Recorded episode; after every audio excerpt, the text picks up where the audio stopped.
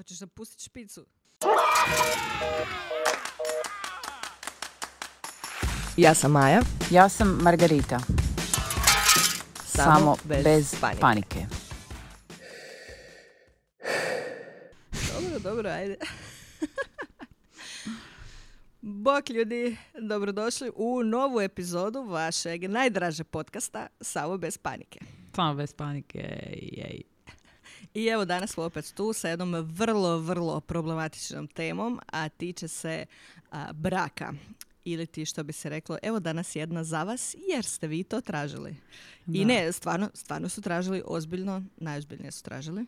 Jesu, što, mi, što vi tražite, mi ćemo to ovaj, pružiti, ali ono, mučili smo se zapravo kako da to...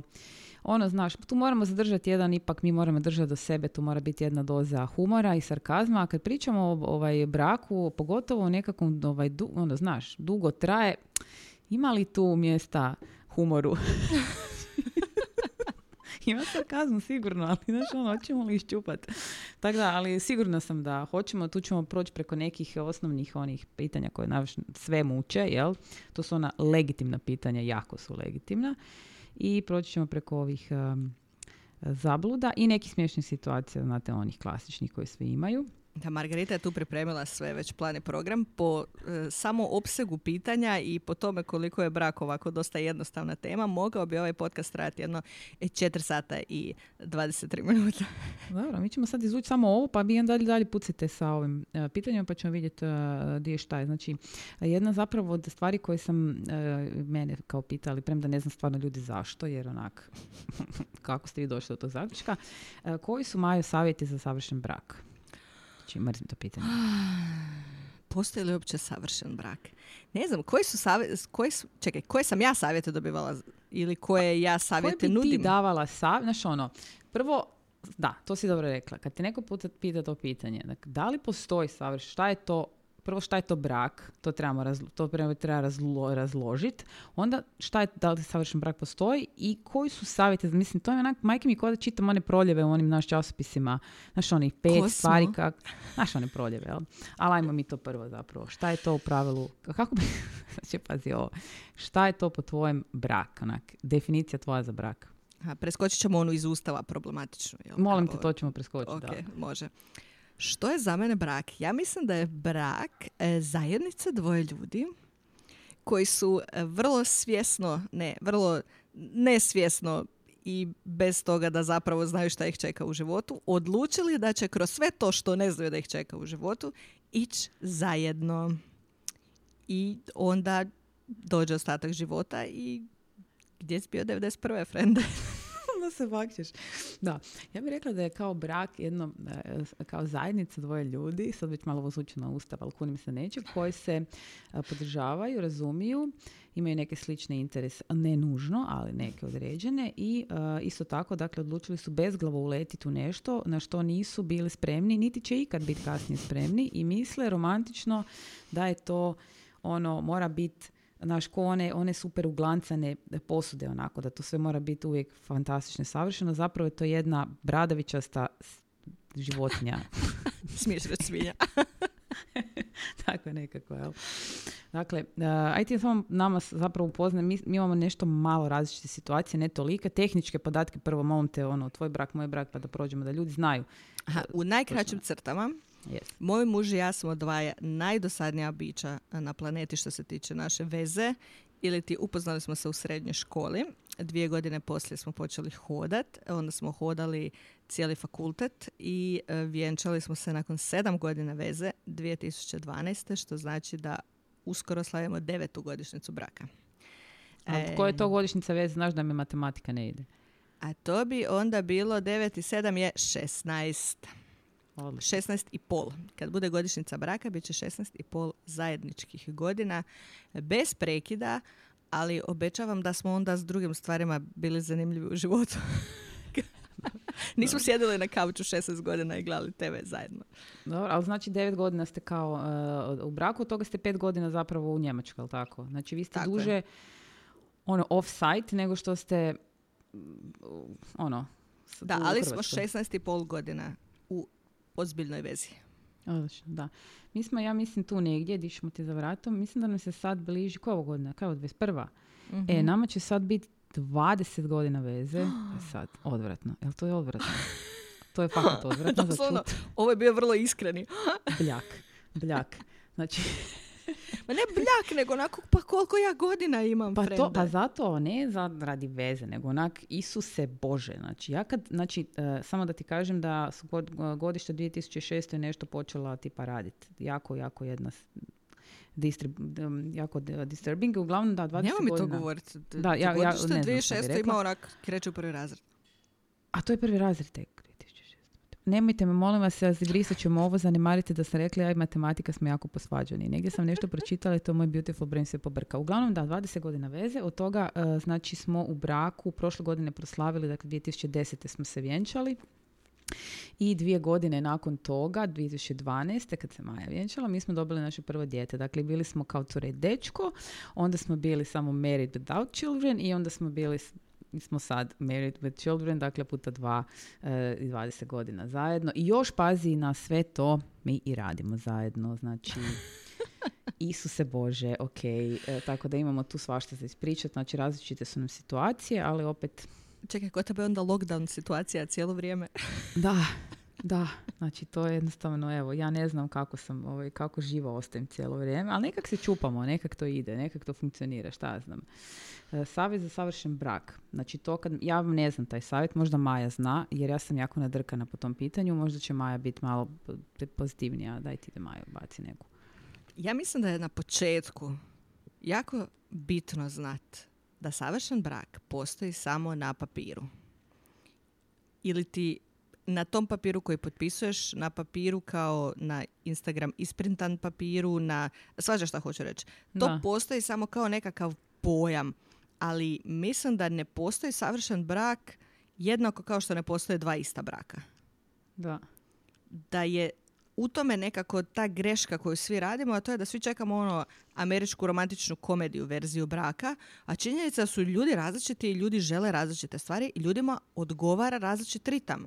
I Da. nekako moj brak i tvoj brak ne, mo- ne moraju imati apsolutno ništa zajedničko, Mm. a da su oba dva pod navodnicima savršeno dobra braka. Znači, Da. nisam slučajno rekla savršeno dobra, ne savršena braka, nego savršeno dobra braka, jer kao i u toj vezi ti moraš zapravo tražiti nekog da tebi odgovara, a ne da odgovara iluziji ili znači ono, listi stvari koje si napisala da misliš da dobar muž može imati. Uglavnom što sam, da, to je, m, ja bih rekla zapravo da uh, jednu stvar koju sam ja radila prije je bila kao, uh, ali sam se ono osvijestila da to radim, kao ta neka lista stvari koje ja očekujem da bi on trebao biti i onak nije to nešto. A sad šta je? Mi smo kako smo uh, mladi kao krenuli, znači mi smo bili cure dečko, ne, to je skroz nešto ono, ti si drugom, to je paralelni svemir ovome što si sad ovdje, jel? I ovaj, mi smo zapravo odrasli jedan s drugim i onda smo ovaj, postali ovi neki roditelji sa hrpom obaveza i sa svim tim i, nije, i onda su te neke moje vi- vizije tog neće kako bi to trebalo izgledati s time da se to jako pokvarilo, to se jako promijenilo, neću reći pokvarilo, ali možda bi moglo upotrijebiti taj iznos.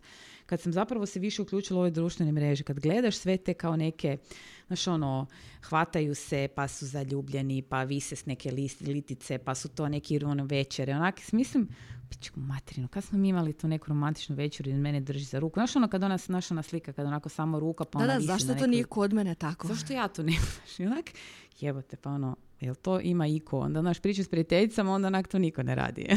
Normalan, ne? Ono, mislim, u real life, jel? Tako da, ono, Ne, ne, ima. E, mislim da je to bitno koliko si rano ili kasno to shvatio. Ja se neću nikad zaboraviti. Mi smo bili još na faksu, još smo bili cura i dečko. I e, krenulo se ipak malo zarađivati od studentskih poslova, znaš, pa se imalo malo para za možda ići nekad u restoran i znaš je tako stvari. Mislim, mi smo ovdje svi na mojoj strani ostarjeli pankeri, tako da je nama uvijek bio standard klupica u parku, nešto jeftino za cugu i to, tako da je ovo bilo kao ponekad možemo malo se praviti važni, znaš, ono, probali Da, da, da, zajedno da. suši i tako, uzmeš samo šest komada jer si ne možemo više priuštiti, ali probao se suši i te fore. I jedne godine je krenula ona uh, fama sa Valentinovom. Slavi se Valentinovo. Mislim, to je prije društvenih mreža, da se razumijemo. I, Kad je to bilo, zašto se ja toga ne sjećam? pa mislim da je to čak možda na početku Facebooka. Ja bih ti rekla da je to, E, oko vidiš ti kako dvije društvene mreže utječu na naš, na naš život. Na, Ja ti ajde. kažem da je to krenulo, zašto ono to kao, odjednom se na veliko slavi Valentinovo, što se nije nikad kod nas slavilo. Za mene je Valentinovo bilo ono, pisamca u školi. Odrasli Da. ljudi nisu baš slavili Da, Valentinovo. i ali dobro, ne veze. pisao, ono, znaš. Da, da. I e. prijateljicama, i prijateljima. E, ali je to nekako krenulo u tom trenutku i znam da je te jedne godine su krenuli one, a znaš kao kombo, ne znam, možeš ići u meksički restoran i onda je povodom Valentinova za, ne znam, 200 kuna po osobi imaš predjelo, glavno jelo i ne znam, de, de, de, de, de. I Dobro. mi smo se nabrali da, naravno da ja to želim, ja sam žena i želim da on pokaže da je njemu stalo do mene i ima da nasilu slavimo Valentinovo tako. I imala sam frendicu ja te ne koja je imala... zamisliti, čekaj E, samo, ne, ja, ja, sam ti bila tebe. totalno luda, znači kao tineđer. Ja ne Isuse znam, ja ne znam kako je taj čovjek izdržao. Da li je on negdje vidio ispod puno slojeva lude, ali apsolutno histerične mene, da je onda vidio da ću se pretvoriti u nekom trenutku u normalnu osobu, jer ja kad se sjetim sebe s početka veze, ja ne znam ko bi to trpio. Tako da, Olivere, svaka ti čast, napravit ćemo ti spomenik u nekom trenutku. Strašno. u dvorištu. Ne bi nikad rekla za tebe. Ja mrzim, Val- nikad ga nisam volila. Znači, meni Ne, ja sam, ti, ja sam ti imala jako taj osjećaj, um, kako se to zove? FOMO, tako je. A FOMO, I da, kod mene da, ti je to bilo. reći. Svi slave Valentinovo, ja isto želim slaviti Valentinovo. Imala sam frendicu koja je isto to rekla i onda smo mi uzeli stol za četvero jer mi idemo kao dva para. I sad si ti došao u restoran, znači ono, svi su parovi i sad ti onako vidiš na licima ljudi onako ne zabavljaju se svi, neko se upravo posvađao, kužiš, netko, netko onako nije mogao kom ostaviti djecu, neko je nadrkan došao s posla i ne želi tu sad sjediti i mi Joj. sad svi kao sjedimo, a znači ono, svi sređeni u haljenicama i žene, znaš, i mislim, hladno je, neke bundice, bla, bla, bla. Da, da. I mi smo sjedili, mislim, nije nama bilo ok, jer smo tad prvi put probali meksičku hranu. I bilo nam je ok, jer su nam to bili dobri prijatelji s kojima smo se inače družili. Ali ja znam da sam ja cijelu večer imala taj osjećaj onako, jesi li ti normalna?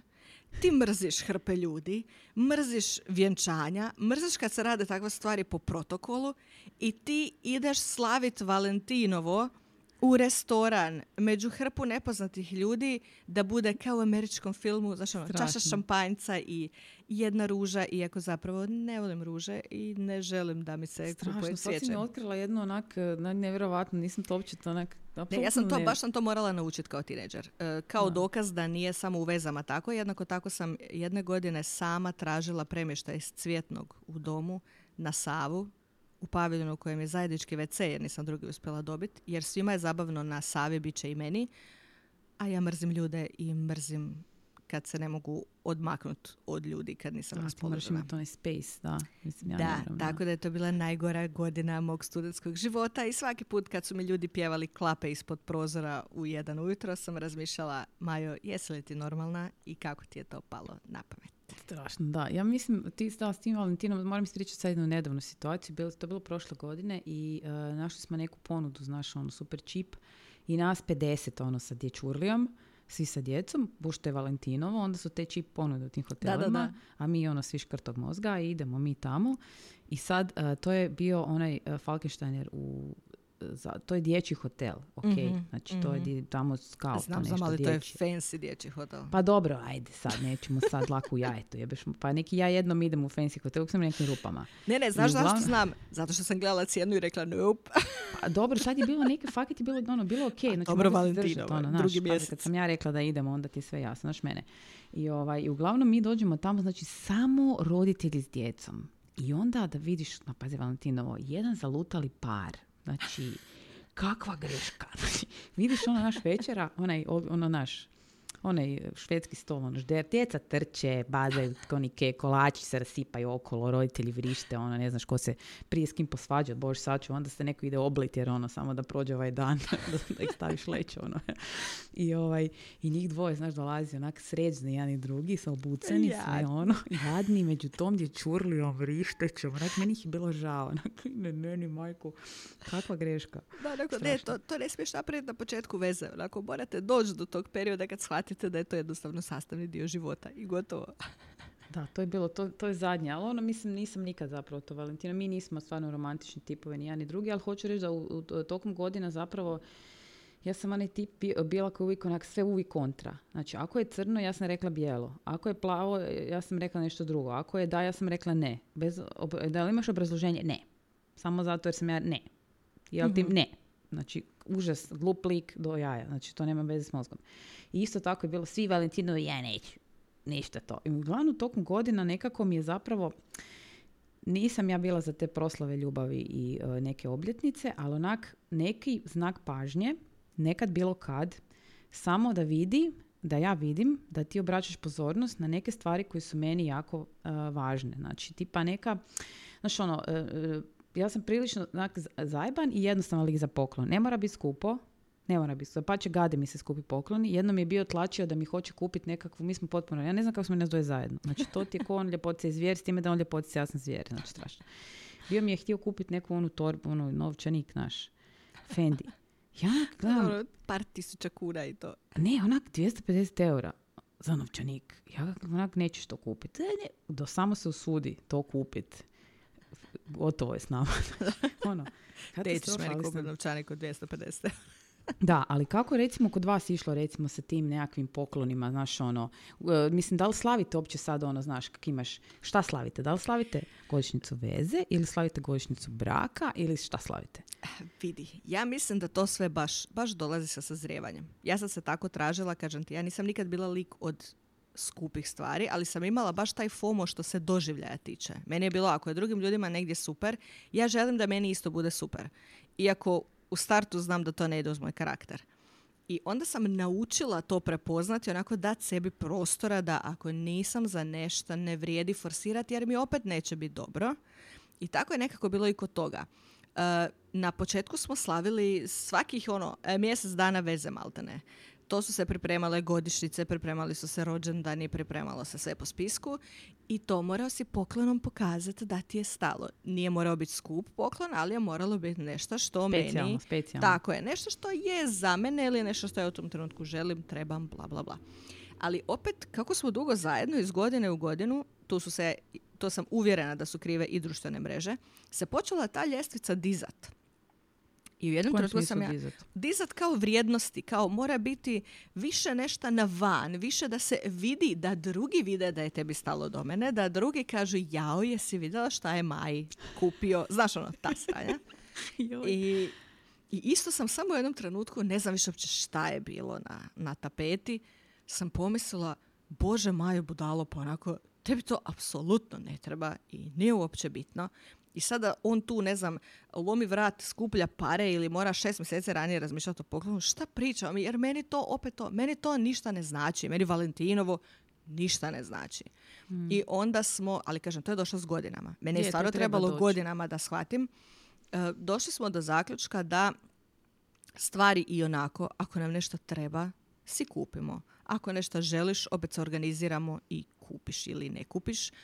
A e, da nam je puno zabavnije kad imamo nekakav doživljaj, negdje otići nešto napraviti i e, s vremenom smo se srezali na to da slavimo samo godišnjicu braka, ne veze, nego baš isključivo braka. I to ju slavimo tako da ako možemo zbog djece, odemo negdje, napravimo nešto. Iako sad, kako smo u Njemačkoj, nema baš nikog da nam čuva djecu, pogotovo preko noći, tako da to onda bude i s njima nekakav izlet. Znaš, ono, odemo negdje gdje nismo mogli do sada. Da, da. Na početku je to bilo, znaš, ono, advent u Beču autobusom, nas dvoje i jedno noćenje. No, I takve stvari, Da, nebitno. da. Samo da je godišnjica i slavimo i tu si kupujemo poklone. Božić i rođendan, zato što je to kod nas jedan e, dugački period slavljenja svega po redu, jer sam ja rođena na Božić i onda je Božić i onda je Oliver rođen 30.12. Tako da, Da, tako i kod nas. sve kupujemo odjednom Znači, i sve slavimo tako i kod nas. Mi smo, ja sam 5.11. on je 26.12. Mi smo znači od 11. mjeseca otvorimo s mojim rođendanom i zatvorimo s novom godinom. I stalno je nešto, to ona E, krene. a nama je mora na 23.1. Znači da nemamo Tibora, mi od prvog mjeseca do 11. kada mi je godišnjica braka ne bi imali ništa za slaviti. Da, Tibor je je presjekao preko prebiješ ljeta. odmah, onako sve nabiješ odmah. Da, ali recimo sad kako godine idu zapravo dalje, puno je po meni zapravo teže. Mislim, znaš šta se recimo dešava? Ovo tipa stvar, jed- pročitala sam bila zapravo jedan odličan uh, caption, ne znam da li ćeš ga prepoznati jednu djevojku koju zajedno pratimo, nema ona sad milion followera ni ništa ovako, ali htjela bi da to pročitamo ovdje, samo da ga nađem, pa da se možda i vi složite kao kao, uh, samo malo, da li da ja to negdje, fuck it, evo te, gdje je to pisalo, pis- materina. A zapravo nije zapravo brak, o obiteljima kaže ovako. Mi to sretnim obiteljima, a to je zapravo nekak, ide ovo, naš zapravo brak je, nije više brak, to je obitelj, nema tu, brak je nebitna stvar činjenica, nego kaže ovako, jeste spremni. Baš sam neki dan čitala tekst o tome kako su obitelji često nesretne, a na mrežama se čini kako je drugačije. Ja ne znam bih li rekla da je naša obitelj sretna. Općenito mi ta sreća zvuči kao nešto krhko i neuhvatljivo, nešto što samo prošiša pored nas i ako smo hrabri možemo tih par trenutaka uživati u njoj. Istina je zapravo da u obitelji svi donose sebe. Svoje mane i vrline, prednosti i nedostatke, svoju osobnost, karakter i mušice. To znači da se svi nekad smijemo, nekad smo živčani, nekad jednoga drugoga ne razumijemo. Nismo uvijek sretni, lovimo trenutke. Jesu li ti trenuci znak sreće? Ili je sreća koju zapravo tražimo, ljubav koju već imamo? Ljubav koja je nemirna, nestalno sretna, neuredna, nimalo savršena, pomalo divlja, ciganska, glasna, plaćeva, nasmiješena.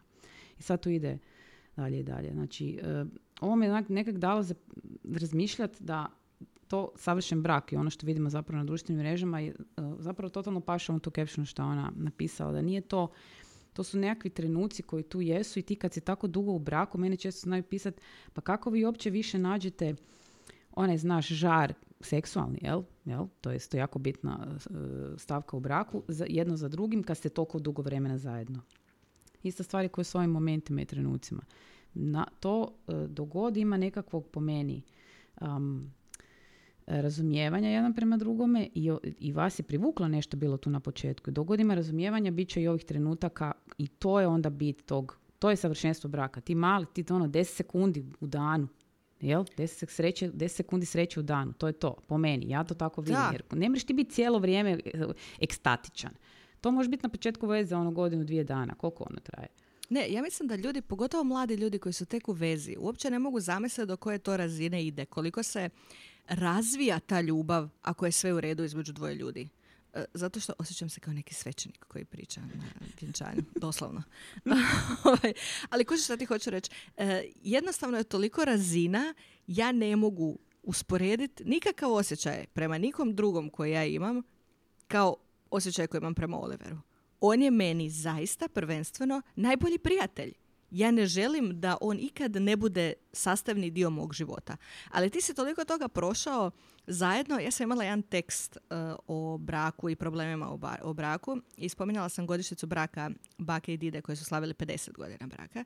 I znam da je puno ljudi se vraćalo da im se jako svidjela ta usporedba jer sam rekla da su njih dvoje kad ih gledaš za tom tortom, onako jadni već mali, znaš ono već su sad zgrbljeni, imaju Stisnuli 70 se, godina i Da, da. znaš ono. E, doslovno izgledaju kao dva ratna druga. Znači, ti si toliko toga prošao, ti se zaljubiš i vjenčaš zato što bit ćemo nas dvoje protiv cijelog svijeta Da, i da, bit će da. uvijek sve super. I onda te toliko život i šamara, kao što nas sve i šamara, Da. i mislim da ako zaista imaš te nekakve konkretne temelje, ako se ljudi stvarno vole i poštuju, da jednostavno zaista kroz sve to prolazite zajedno. I prođeš i porode i smrti u obitelji i bolesti i prve kuće i gubitke novaca i, i ima tih noći kad se danima svađate i po noći i po dani i, i, šu, i ono, šapćete dok djeca sva- spavaju da se i dalje svađate i ima dana kad je sve prekrasno, ima dana kad si nemaš ništa za reći. Ali na kraju balade, ja kad gledam naš odnos, prvo, on je meni zaista osoba koju ja želim imati kraj sebe do kraja svog života. Drugo, mi nakon toliko godina imamo o čemu pričati. Znači, ja mislim da to dovoljno govori. Jer mi dalje smo u nekim trenucima isti oni tineđeri koji su krenuli, koji e, kad djeca spavaju u autu pričaju o jesi li čuo novi punk band od Travisa Barkera, Isuse, kako on još uvijek svira, ima više godina E, od vidiš, nas. to je, to je ono što sam Kužiš, ja ovaj... Da. Sve to, ali to dolazi i do seksa. Naravno da, Da. se to mijenja i tebe i, i seks ima više razina. Nije uvijek jednako i mi nismo uvijek uh, zajedno samo zato što ja njega pogledam i kažem mm, macane. Onako, to je- ponekad a, pazi, samo zadovoljavaš svoje potrebe, a on Moram je te tamo, pa ja eto. tak kad pogledam mog muža, meni tak dođe. Uh, sorry, ali ne dođe ti uvijek. Molim lijepo. Sigurno. Mm, Skoro pa uvijek. Ne, da se razumijemo, moj muž je meni i dalje zgodan. Ovaj, poprilično. Ili ako apsolutno nije ista osoba koja je bila kad smo krenuli. biti zajedno, ali ponekad, recimo to tako kako je, ponekad se seksamo zato što se i neko od nas želi seksati. A ne Ja. zato što me jako privlači druga osoba.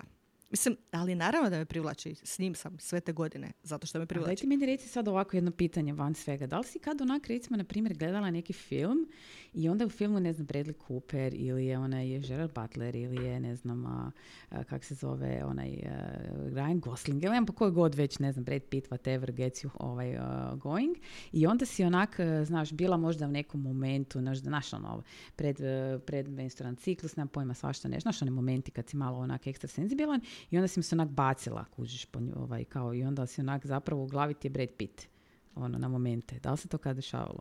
Ja a, ne znam zašto ti želiš da moj muž ima problem sa Jackom Gyllenhaalom u a, Jarheadsima.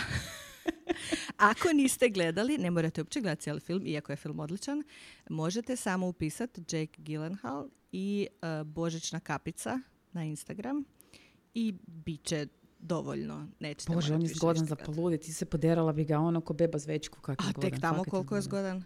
Isuse. Mislim, molim lijepo. Da. Vidi, to, baš to. Nekad ti jednostavno muž dobro dođe kao eto da bude tu. Alat. Recimo to tako. jo, kako smo odvratne. Daj molim te, kao njima nije tako. A cure, to je normalna stvar. Znači, to sigurno znači, ja znam, mislim, to muški rade cure, znači, to se jednostavno dešava i to je sasvim normalno da i ženama isto u glavi. Znači, mi nismo ništa tu neke e, svetice, časne sestre, da to ne razmišljamo o tome. Nego se to, to je, mislim, to je normalna stvar, kaj to nije normalna stvar. Ako oni misle, sigurno i mi imamo te neke ono, fantazije u glavi da su naš... Čekaj, ovo je sad krenut. pauza od 30 sekundi u kojoj Maja Margariti pokazuje gif od Jakea Gyllenhaala sa božićnom kapicom. Kaj je to? To je to o čemu ti govorim. To mi pošalji. Stvari morate to potražiti. Znači ta kapica na jednom, na jednom disku. Kažem, Jake. Gyllenhaal, božićna kapica. To je sve što Da. treba u Google. Da, da, bilo je tih momenata nekakvih i onda bi on onak, znaš, ono, kao šta ti je sad? I on, ništa, ništa. Ko šta, sve je normalno. Ne, ali moram biti onako iskrena do kraja, ali dalje ima tih onako situacija kad, znam da je to bilo kad smo se nalazili, kad smo još bili tineđeri, kad vidiš iz daleka i po silueti ga prepoznaš. I način na koji on hoda i znaš onako gornji dio leđa. Ja to i sad primetim da primetim kad smo znaš, ono, s djecom u ceja, u gužvi, tražimo rifle i on se negdje odalji i onako s leđa ga vidim i mislim, je zgodan. Eto, da, tako ti meni dođe. Ja isto prepoznam svojeg po hodu. To se valjda tako. Sigurno i on moj ove, ovaj graciozni hod isto sigurno negdje prepozna. Dobro, znači zaključili smo zapravo ljudi da, da kad ono nekog tak pitate, pogotovo na društvenim mrežama, izgledate tako skladno koja je vaša tajna, e, onak, to smo i pričali sto puta, ne možete zaključivati o nečijem životu temeljem neke slike na ins- internetu ili neki 16 sekundi nekog storija, ma čak i neki vlog na YouTube vam ne može zapravo otkriti um, to pravo stanje. To, to ništa nije full real. Znači, to su djelići, momenti, e, segmenti života koji se to, to je produ- produkcija, nazovi to tako. Nije ti neko snimao od 0 do 24 Big Brother pa da ti zapravo... Ne možeš ni onda zaključiti jer nisi imao prije, nemaš poslije. Prema tome, skladan odnos je, ja bih rekla da je to jedna jedno, kao recimo kad ideš e, kopat, kopat e, v polje. To ideš ga preorat. Oranje. Skladan odnos je oranje. To je Da. oranje. A kad smo kod društvenih mreža vrijedi i obrnuto. Znači, ako si doživio negdje da si negdje vidio negativnu situaciju, da ti je nešto djelovalo kao da se ljudi ne slažu ili kao da postoji nekakav duboki problem, možda su ljudi jednostavno bili u lošoj fazi. Jer svi mi imamo dobre i loše faze, pogotovo u braku, jer što ti je, ti moraš cijeli život živjeti kraj nekog. Što ono, i ja ni ne želim kad si u najgoroj fazi da te gleda neko kog ti zapravo voliš i ko želiš da nekad misli da si zgodan. Kužiš šta mislim? Da, Naravno shvaćam, da, ne da. želiš da te neko gleda u razvučenoj podranoj trenerci razvaljeno na kauču kako trpaš čokoladu poluplakana i gledaš film. Da. Ali to je zajednički život, to je brak i sviđa mi se što si ona rekla o obitelji, zato što ja mislim da je to, znači kad se kaže papir ne mijenja situaciju. ne. Ne mislim da papir mijenja situaciju, mislim da djeca mijenjaju sve. Djeca, da. da Mislim da. je to zapravo onaj trenutak iz kojeg pređeš iz mi smo cura i dečka koje se jako volimo i zajedno smo dok nam je dobro, a kad nije nećemo biti. Mislim da su djeca, kako se to kaže u, po- u pokeru, ono što mijenja ulog, što povisuje ulog. Ne znam. je.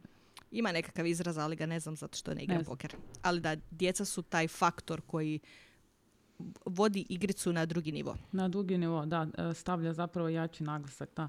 Ja sam ovaj, razmišljala, e, mislim, kad pričamo recimo o tom a, braku prije djece i braku poslije djece, da je ogromna razlika ljudi, e, to je i općenito ne mora biti to brak, to može biti veza, uopće ne moraš ti biti u braku sad. da Ne, se ne, ne mora uopće biti papir. Ma, uopće to nema veze nikakve, jel?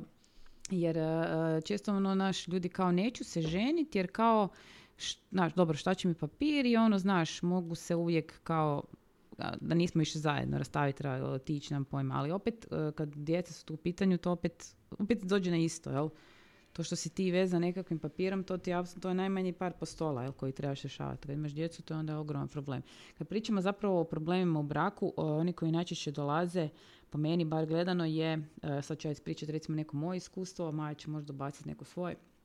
I ono što recimo ja vidim, meni često recimo znaju ovaj, e, komentirati, ima i ona, znaš, grupa na, na onome forumu gdje se e, već kolaju priča da Ja se ti ja u to ne ulazim, mene to uopće. to mi ne znam. prijateljice šalju snapshotove, umiramo iz smijeha. Ovaj, da sam se ja kao sigurno rastavila jer mog muža nema nigdje na internetu. To je zbog toga što mom mužu to nije ugodno. Ja Čekaj, to a nije niko pomislio da je možda zakopan u garaži. A da, možda u frižderu negdje. ga držim. Onda ga, zapravo držim ga zaključenog u podrumu i koristim ga samo za određene stvari. Znate Za? Jack Gyllenhaal sa kapićem. pustim se to pa ga zaskočim. Uopće, znači drugo, on ne smije. Ne, sad ajde, bez da, ovaj, e, za- zajebancije. E, Znači njemu to jednostavno nije ugodno, e, ta vrsta, znači tolika ekspo, da ga se toliko eksponira i meni je to u redu, jer ni- nismo svi zapravo isti level ugodnosti tog otkrivanja ičega. Jel? E, ono što recimo je meni smetalo bilo na početku je e, nerazumijevanje e, i to se sad, mi smo znači od te faze recimo od korone, mi jesmo imali probleme u vezi koja sad se nas je dovela do toga da smo kao na nekakvom, ono ja to zovem onaj survival mode, znaš. Znaš kad imaš survival mode u braku, to, to ti se neće dogoditi samo jednom ili dva put, to će se često puta dogoditi da si u tom survival modu, kad jednostavno imaš toliko šita oko sebe, znači nama se to dogodilo, ono znaš kad je ona bila korona, pa selidba, pa ono, škola, Da, online, ne? kad se sve da samo si odrađuje. jednostavno stavio ono mod preživljavanje. Mhm. Ajmo, znaš, idemo sve ove ostale stvari i onda ćemo mi zadnje, jel? Jer zapravo, znaš, šta sad još? Ali, ako se ne uhvatiš kasnije toga, onda to postane problem. Mi se još nismo uhvatili toga razgovora, naravno razgovorom se sve rješava, ali tako sjesti lijepo i razgovarati, to lijepo istrest jedan i drugi i šta treba koji stres. Međutim, po meni ja vidim kad se dešava, meni bar osobno, kada prestanu recimo nekakvi zajednički interesi. Mhm. Jel, nekakvi, e, to sam ja uvijek znala govoriti da ljubav se kasnije iz nekako istrese, jel, onako se iz, izliže, jel, ta neka zaljubljenost i ostanete ovo što si ti pričala, recimo sjedite u autu i pričate o nekom bendu, jel, te neke stvari. I onda se, e, nama se se dešavale zapravo situacije gdje smo se mi potpuno razišli sa tim nekakvim ho- hobi interesima, šta ja znam. Ja sam otišla na jednu stranu, on je ostao u toj, toj svojoj nekoj utabanoj tračnici, ali moja više mozak nije mogao hvatati te njegove i ove moje. Morala sam se odlučiti koju ću Ovo smjeru. Sad smo otišli u, ra- u neku različitim smjerovima, jel? I sad se tu nekako gubimo u tome. Još se nismo našli a, ono da se saberemo gdje smo, šta smo. E, Kak je to nama, vas? nama je najteža bila faza, ako pričamo o najtežoj fazi, faza prije seljenja u Njemačku. E, Prvo, mi imamo jedan od e, izazova u braku koji će više razumjeti žene koje žive tradicionalnije, a, a manje oni koji su skroz moderni i sve je jednako, a to je da sam ja uvijek bila u, kako bi rekla, rangu financijskom ispod Olivera. Ne kao da je Oliver imao novaca, nego recimo Oliver je bio stipendist sa dobrom mirovinom, dok e, sam ja studirala sa tatinom mirovinom od 700 kuna za nas dvoje djece zajedno, a mama mi je recimo ostala bez posla u tom trenutku. Tako i sa izborom našeg fakulteta Oliver je ferovac Da, da. koji od starta ima siguran posao, dobar posao, dobro plaćen posao. Jasno. Ja sam naravno bila pametna i završila za profesora hrvatskog i novinara jer Nema sad tako. živit će od zraka, zašto ne? Uglavnom, ali shvaćaš šta ti hoću reći. Tako da je od starta naša veza bila koliko god smo mi kao ravnopravni, uvijek je bio financijski on taj koji je jači i potkovan i koji je i to svaka čast njemu. Iako s druge strane nije to svaka čast. Ja sam njega izabrala zato što je takva osoba. Nije to Mhm. palo s nebesa. On je uvijek u tom segmentu bio onako ne, mi smo zajedno i sve je naše. Ali to je isto jedna stvar na koju se ljudi moraju naviknuti.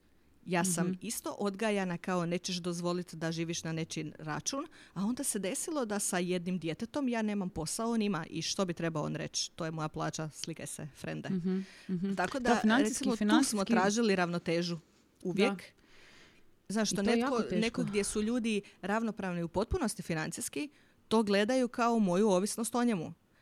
Dok mi to recimo doživljavamo kao ja onda više vučem što se djece tiče, a ti onda više vučeš što se posla tiče, jer ti možeš Da. zaraditi te novce, ja ne mogu. S druge strane, Jasno. sad kad i ja zarađujem puno konkretnije, opet on preuzima puno više nekakvih stvari iz kuće, gdje pokušavamo, e, nekako naš nepisani dogovor je taj da uvijek pokrivamo sve. U trenutku kad jedan mora više preći na jednu stranu, drugi onda preuzima njegove loptice da ne ispadnu, jel, kod žongliranja i to se stalno mijenja, ali mi stalno nekako držimo tu ravnotežu. Ali daj mi reci sad, ovo sad što si pisala, to je fakat onak e, nekakva, ajmo reći ono da, da, da, da svi teže tome roditelji. Da li se ikad kod tebe dešava da se to disruptira u nekom momentu, da se onak to pokida, da jednostavno ne ide? Uh, Ono. Da, to nam je bila ta najteža faza. Znači, taman prije seljenja u Njemačku. Ja sam tada već bila očajna za pronalaskom posla i nisam mogla ništa riješiti, a da nije preko veze bez da platim nekom, što nisam željela. Um, njegov život je izgledao sasvim u redu iz te perspektive. Naravno da je bilo stvari za poboljšat, ali ono, dobar posao, dobre kolege, sve u redu, imamo stan u kojem živimo. Mislim, znaš ono, u čem je problem? Zašto, zašto kako se to kaže, rock the boat? Ne znam na hrvatskom. već bila ovaj, e, već ste tad bili u braku, jeste? Da, Morana Ok. se već rodila. A, ok, da, da, bravo, da, da, da. I, a ja sam nekako se pronalazila, znaš kako je kad dobiješ prvo dijete. Moraš uopće pronaći ko si ti sad zapravo kad si mama i, i moraš biti mama, a moraš biti sve ono što si bio prije i neke stvari te ne zanimaju jednako i ne želiš ulagati u neke stvari u koje prije jesi i slično, da ne idem sad previše u širinu. I ja sam shvatila da dok sam tražila posao, da što ga više tražim, da mi je zapravo manje stalo do toga, jer ja zapravo ne želim tu pronaći posao. Ja sam počela shvaćati da sam ja kronično nezadovoljna tu, a on nije mogao razumjeti zašto, jer je naš život bio sasvim u redu. Da, njemu ništa nije falilo, zapravo tebi je Da, falilo. njemu je to bilo kao je, bilo bi velika avantura da odemo u Njemačku, ali nije da moramo. A ja sam imala osjećaj kao da se utapam. Doslovno. To je bilo društvo koje me nije prihvaćalo, to je bio, e, znači, ti nekakvi poslovni, a ne odnosi, nego način na koji se obavljaju poslovi koji mene nisu zadovoljavali. To je bilo e, prilika koje nije bilo dovoljno za sve ono što sam ja željela, i imala sam osjećaj da me zaista sve to guši, da će se uskoro desiti, da će mi, sad karikiram, ali ono, netko pokucat na vrata i reći od sada moraš hodat u suknji do pola koljena, zakopčanoj bluzici, maknuti sve tetovaže i ići na svoj posao u gradskom poglavarstvu 8 sati dnevno, e, smješkat se ljudima i kopirati 300 papira svaki dan. To se meni sad dešava, ne točno to sa suknjom, ali taj osjećaj sad ja trenutačno prolazim. E, i, onako, ja sam se osjećala da ja ne mogu dalje. I njemu je to bilo nešto gdje sam ja njega doslovno morala izgurat iz njegove zone komfora na Mhm. silu kako bih se ja održala na površini. To će se nama sad Da događati. on nije, da, da ga nisam uspjela izgurat, ja ne znam da li bi mi ostali u braku, jer ja nisam više mogla tako živjeti, a on nije razumio o čemu ja pričam. Da. E sad, tu je sad onaj dio gdje sam ja zaista vjerovala da će nama biti bolje i ja sam znala da on isto zaista želi promjenu, samo se boji, jer uvijek je nesigurno ostaviti A sve što naravno, što čemu čačkat mečku dalje. kad je tu sve dobro? Znači, to je čačkanje mečke, jel tako? Mislim, Ali sam ja zaista vjerovala da mi... uh, Da, da. Zaista sam vjerovala da ćemo dobiti puno više ako to napravimo i da je to ono što je dobro za nas. I na svu sreću to je tako bilo. I nakon prvih onako e, vrlo nestabilnih godinu dana u Njemačkoj, mi zaista jesmo zadovoljniji ovdje i brak nam je bolji. I to je isto dio koji ljudi često ne spominju. E, Ne znam koliko je to kod tebe, ali mi smo odrastali u Slavoniji gdje su svi jako blizu i nekako i roditelji ti žive i dalje blizu i svi su i kod nas je to bilo jako puno neizravnog petljanja u brak, ali znaš ono, puno nekakvih naših kompromisa koji se zapravo uopće ne tiču nas. Nego ja želim da on radi neke stvari za moju obitelj, čisto da to Ne, to napravimo, sam- da je skinemo s rasporeda, on forsira da ja njegovoj familiji i onda dolazi do nekih konflikata koji zapravo nisu naši, koji ne bi Da, trebali imati nikakve veze reći. s nama. Vama je zapravo to činjenica da se svi odselili negdje uh, uh, i maknuli se recimo čak i od svih prijatelja i od sve te obitelji, to je ljudi, sad pazi za ovo, jako zvuči deadly, pogotovo od nekog, ja stvarno ja dolazim iz ogromne obitelji, mi smo kao ono moje grčko vjenčanje, to je ono, odvratno smo ne, neodgojeni, glasni, Bož sačuva i njegovi su jako pristojni. Znači, to je, to je toliko dobra stvar za brak, jer vi se morate povezati da biste preživjeli. Da, I samo tu jedno nema drugo onda nikakvih smetanja sa strane. Vi ste u tom nekakvom zajedničkom brodu koji morate biti jedan i drugi na njemu. Jedan je skiper, drugi je drugi je, razumiješ, drži konope i bez toga neće to funkcionirati. Tako da je to, uh, ja vidim recimo to kod vas, da je to zapravo dobra jedna stvar koja se dogodila, jer ovo jako, znaš, taj, te kompromise koje ti moraš raditi radi toga, jer recimo moj tata je e, ne, ono, polu neorganizirani, e, po- da, s- sa nikad dijagnosticiranim ADHD-om, ono potpuno nenormalan, e, do moje mame koja ono je isto, znaš, to su već godine koje onak, razumiješ, prilagođavaš se onda slažem. zapravo. Ja se slažem s tim svemu i znaš kako, ja mislim da se nedovoljno priča o tome koliko ti vanjski faktori mogu utjecati na brak. Jako. Jer ja jako. to razumijem, moja mama je bila kao tvoj tata. U smislu, ona ima svoje fiks ideje i one se moraju provesti sad i odmah i ja vrlo često obavljam sve to, bez obzira meni paše ili ne, zato što znam da ako ne napravim sad, samo će biti teže napraviti poslije. Jer nema Da. uopće opcije da se ne obavi. Tako A to je tako onda kad smo počeli imati djecu, kad smo mi počeli raditi sve, počelo raditi, kako da kažem, nesrazmjer u našem rasporedu. Zašto ja sad moram ostaviti sve i ići obaviti nešto što zapravo nema veze sa mnom ako smo se mi već dogovorili nešto da ćemo raditi mi sa našim djetetom. I nama Da. zaista je Njemačka iseljenje pomogla u tome da mi naučimo tko smo mi kao par, ali to ima svojih naravno ha, ne bi rekla negativnih posljedica, ali nosi velik teret sa sobom, Velik a to je da je da. sve na nama. Na tebi, Na da. nama nemaš, je sve. Nemaš, nema mjesta za se poskliznut. Da. Znaš, ono, net- netko je nedavno pisao takve banalne stvari. Kako svake godine e, rade na tome da ona i muž moraju otići zajedno, makar jedno noćenje negdje, ali najčešće 3, 4, 5 i onda su samo njih dvoje i rade jedno i drugo na vezi. d, d, d, d, d. To je krasno, to je krasno, ali u periodima kad smo recimo mi baš iscrpljeni, ja znam biti bijesna kad pročitam takve stvari, zato što Da, ja mislim, isto, ja popizdim, Onako, da. pa mamicu vam vašu, jel ti misliš da mogu to svi? Ja nemam roditelje kojima mogu ostaviti djecu. Mm. I što bih ja trebala reći, ne zanima me, mi idemo na retreat, idemo malo pričati Da, ali međusobno. to isto ta- Jebi ga, tako- nekim da, isto parovima tako je to moraš- balkon kad djeca zaspu. Ti da, ali ja ti na isto balkonu. tako moraš te, te, te, znaš, kroz taj filter ono provlačiti. Ono. To je onak nečija situacija. Znači, se mi isto ponašamo kao kad nama ekipa teka Naravno, onak, naravno. kaj s glavom. Ne, vidi, ne Ali mislim opet ja se sad zazove da je... taj bijes u tebi. Naravno. Zazove ta onak, hoćeš onak, daj ne seri, ono, daj ne seri. Jer ja mislim, mi, nama je jako teško ovaj dvoje njih u tim sad godinama koji jesu negdje e, spremiti jer e, mislim stariji su mi roditelji jedni i drugi mojih uopće nema tu zapravo. I pazi koji su likovi pazi što su napravili. Mi oni znači su na e, dva kata tri kata poviše nas u istoj zgradi how convenient ali su oni odlučili da oni neće uzeti kauč na razvlačenje gdje bi djeca mogla eventually uh, krešat. Ne oni su uzeli onaj kauč znači ono bzz, bzz, ono što možeš no, naš ona fotelja onda stari cijelo Au, vrijeme. vidi leđa. ovo kako se diže za noge vidi ovo o, o, ja ono gledam ga a jel se može to rastegnuti a nismo se to sjetili. A ja se mislim, Naravno da se mamu, niste ona onak sjetili. se smije. Ona kao, nismo se, ja rekao, pička ti materina. Dobro je. Da se to napravilo. Kakvi igrači, zamisli. Tako da, ovaj, znaš, a, mislim, stari su već ono jedan i drugi, to je jedan drugi set roditelja i to je zaista, uh, mislim, onak, tre- znaš šta, ja se onak zaključim, trebala si jednostavno roditi ranije, Sama si si kriva. samo si kriva, da bi to onda bilo puno jednostavnije tako. Znaš, ono, mislim, mi možemo otići negdje naš na večeru, pa možemo, ali, znaš šta, došlo mi je već onak, nakon svih tih godina, znači ta logistika, već me toliko ide na živce, toliko me već ono umara, da meni se ne da. Znači, mi možemo staviti njih negdje, ali to su ono, tjedan dana, dva tjedna unaprijed, logist, pa hoće li mali spavat, jer on jako vrišti, on, je, on jako vrišti i onda se recimo njegova mama koja nam je najviše pomagala uvijek, stvarno ono nam je stvarno najviše uh, uskakala i pomagala. Dobro i sad moj od kad je Cvita stariji jer može biti s njima dole cijelo vrijeme, ali dok su bili uh, full male ona je baš najviše nam uskakala.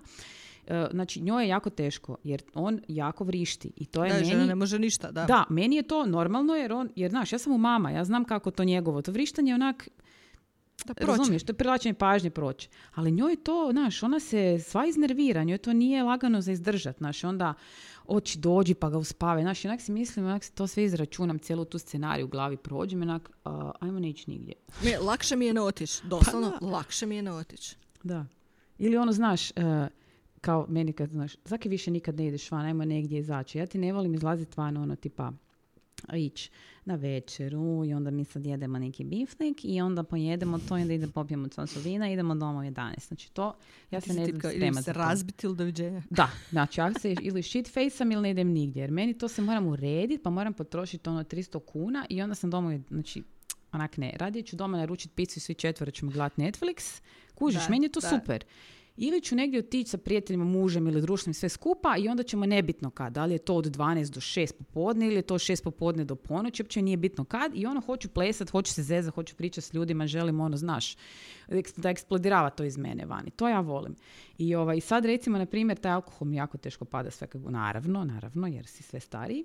I onda si mislim onak, zamišljam se one situacije, znaš ono kad si onak, boli te glava, boli te želudac, žedan si, e, sve te onak hoćeš umrijet. I ono, mama onda se vidi oni ovo, onak, ujutro. I onda si misliš onak, Isuse Kriste, zašto sam ovo napravila? Onak, ne, ne, znaš ono. I onda kad si, znaš, kad se sjetim, znaš ono, kad ti onak nije ti dobro u organizmu, onak, ne možeš funkcionirati.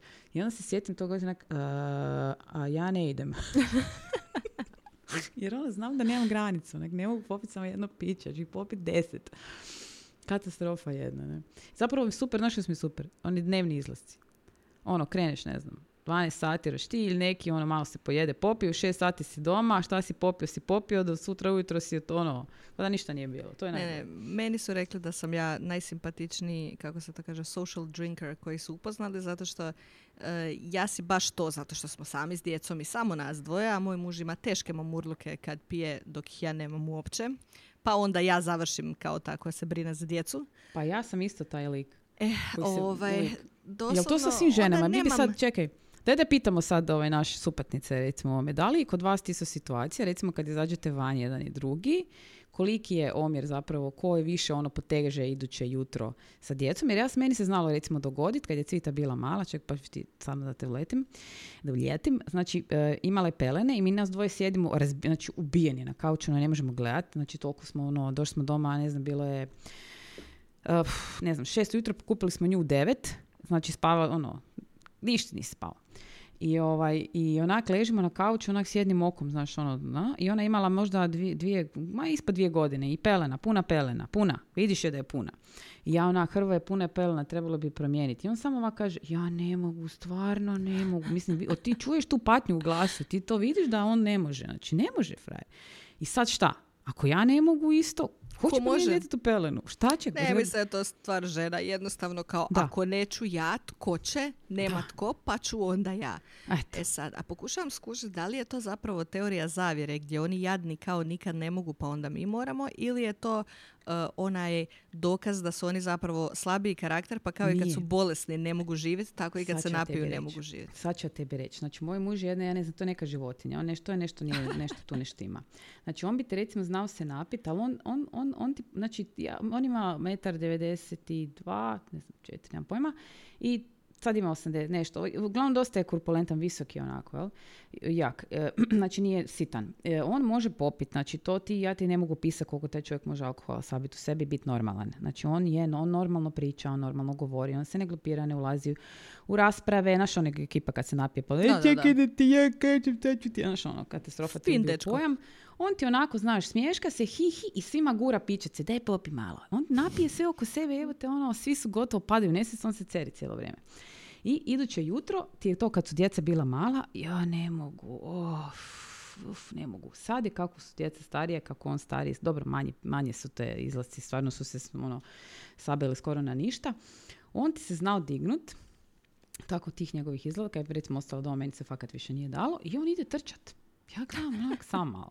Došli si doma u četiri sata, smrdi kuća okućnica od tebe. O kuća okućnica smrdi, sve smrdi. Znači to se moralo razvjetriti, ono, znaš kako smrdi, znaš ono, O, znam. alkohola kad smrdi, znači strašno. Ti sad ideš trčat. Ja ga gledam, pa kako, frende? Pa kako, znači, otkud?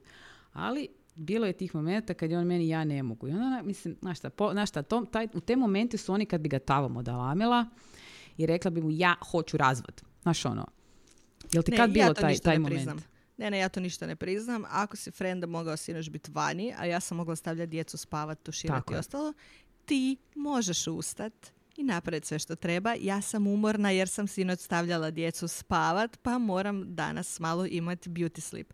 No me šta- interesa nada, ako Da. možeš biti vani, možeš se ujutro i ustat. Ja kad odem van, se ujutro ustanem bez beda, Da, da, da. napravim sve što treba, vodim djecu van, perem veš, kuham ručak, možeš iti, ja vjerujem u tebe. Da, da, ali meni je najbolje kad ja onak izađem, sad sam, kad sam bila? E, ne, onak izađem van, bila sam sad Neki sa dan vidjeli smo te Da, da, izašla, ali fakat sam bila praviti. kratko.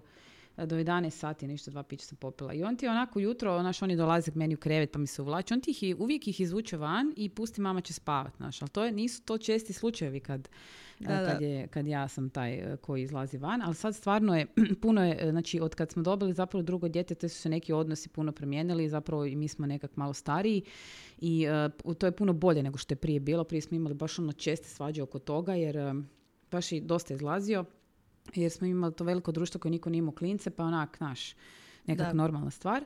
Ali sad je to stvarno puno drugačije. Sad se više zapravo koljemo, uh, i naše najčešće zapravo svađe su bile te vezane uz financijsku prirodu. Znači mislim da je to recimo gubitak neke osobe, jel smrt, Mhm. i uh, financijski uh, problemi, da su dva najosnovnija problema u braku koje možeš imati. To su baš ono, to su baš teški problemi koje je jako teško izverbalizirati, riješiti? Da, da, slažem se.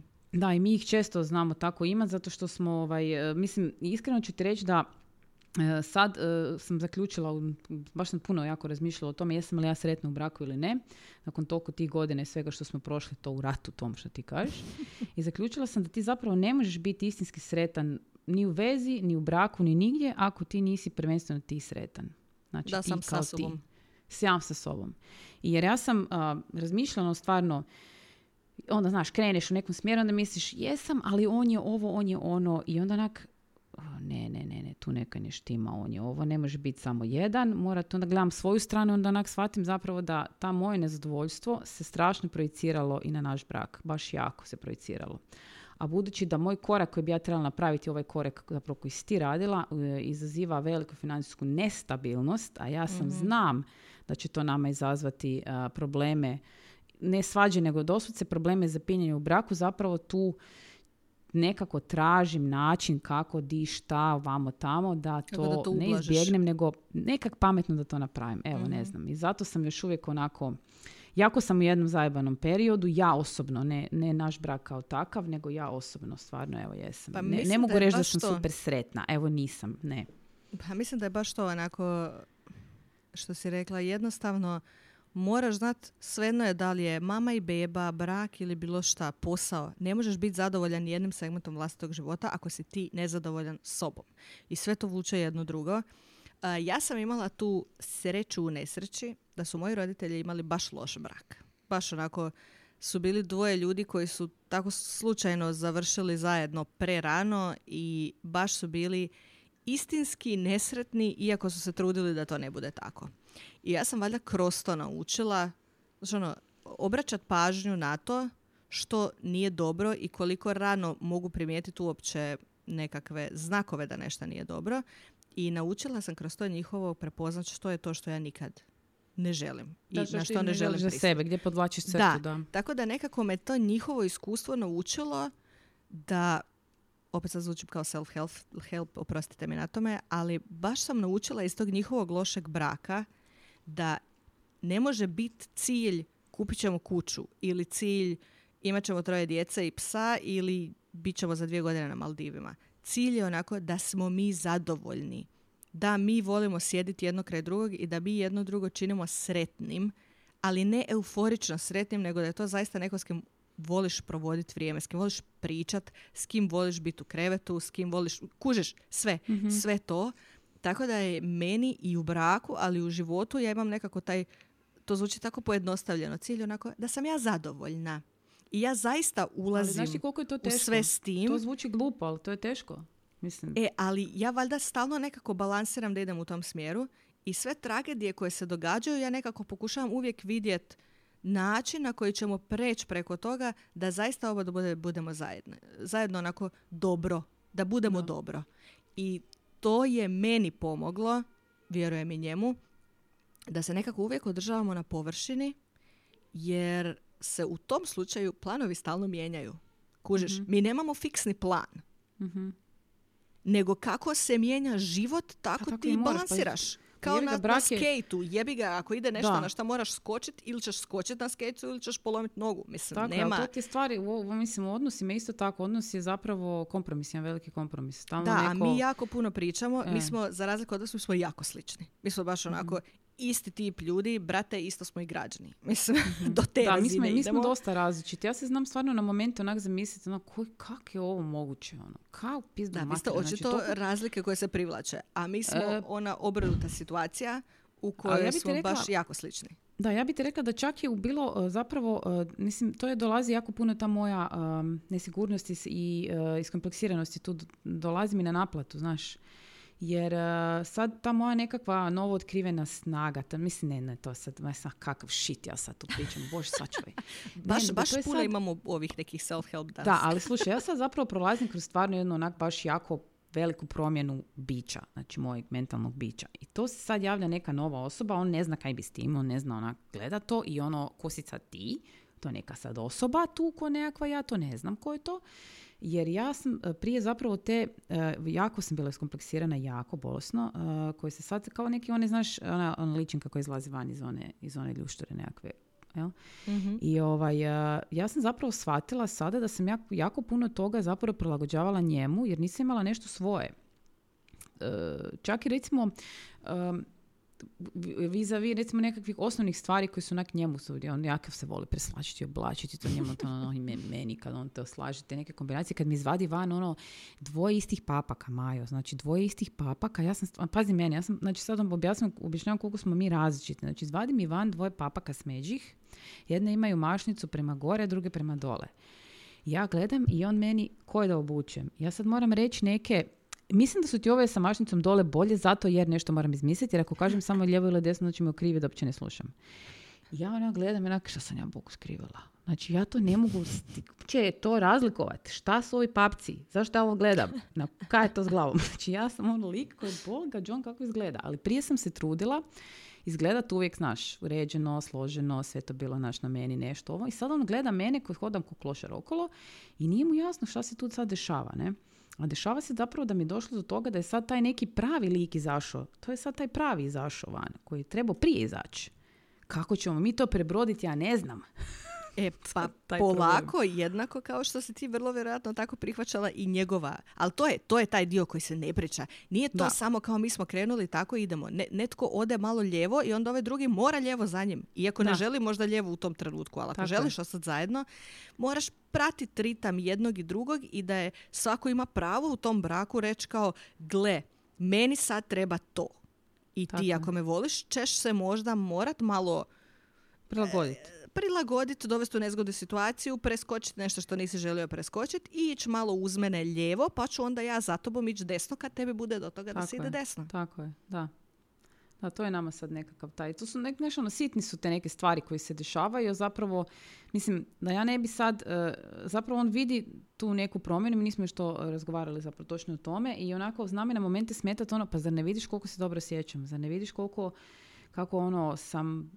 Ali ima i ono, razumijevanja, on se isto mora naučiti Ali sad nije na njega- to. njega- on isto ne, on je- ne on zna što da misli. On je zbunjen jer njemu sad ništa nije jasno. Ja sam, Da. mislim, ja sam lik koji jako sve ekstatično, razumiješ ti kod mene. Ja ti, znaš ono, ja se, ajme, meni to, pff, ovo i onda onak, a, mm, nakon ne znam kojeg vremena, drugo nešto, ideš u pizdu Pa možda kako čovjek dobro. samo čeka da vidi hoće li On potrajati. čeka da vidi da li se to sad uhvatilo zapravo. da. Mislim, ja ga razumijem. Znači, to, to, znaš, dugo smo mi zajedno. On čeka da vidi da li se to stvarno uhvatilo, da kaže, a ok, sad ćemo se samo A da čovjek bez veze ne prešalta se na krivi kolosijek pa Pa si ti vratiš nazad pa onda opet mora nazad. Pa tako. Tako da ljudi, to vam je onak jedna, ja ne znam, brak je svakateo ja se ne bi mogla stvarno, znala sam često zamišljati onak, jesam li ja sretna s Milanes, da bi ja mogla živjeti bez njega, onak si mislim, pa, onak, na kraju ne, ne samo radi djece to, nego šta bi ja sad radila? A vidi, da li bi mogla da moram? Bi, naravno da bi. Da li želim?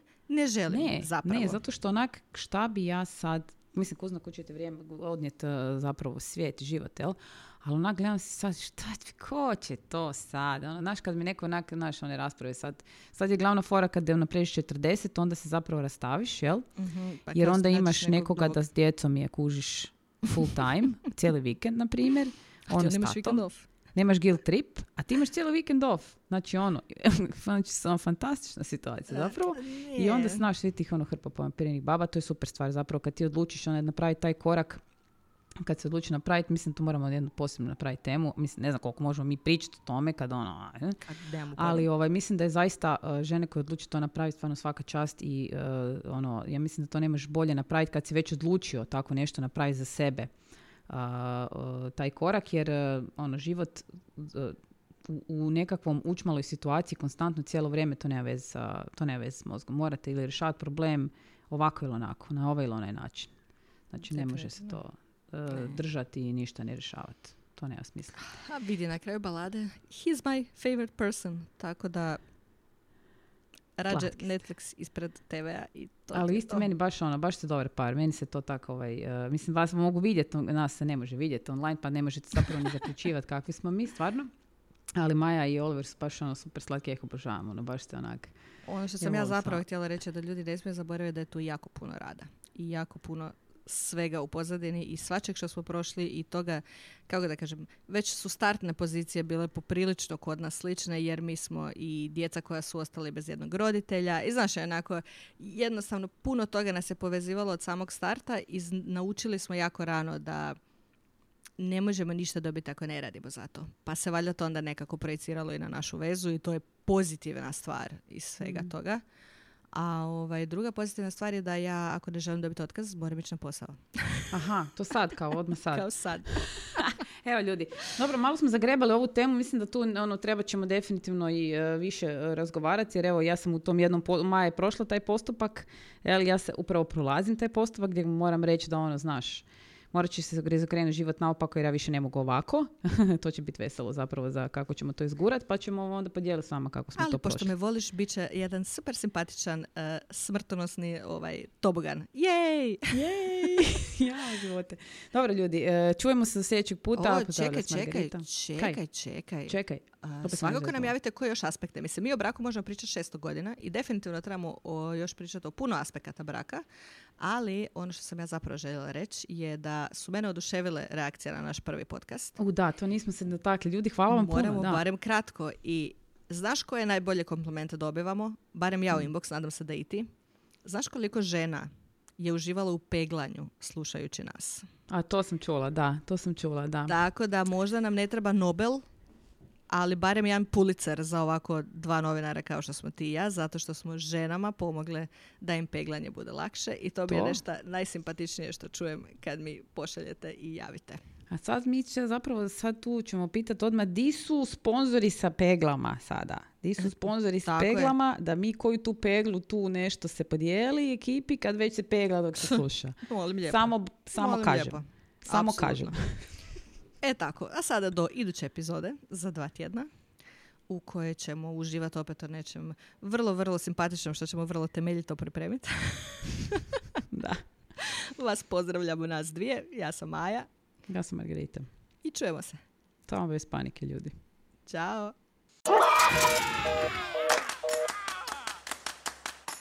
Ja sam Maja. Ja sam Margarita. Samo bez panike. panike.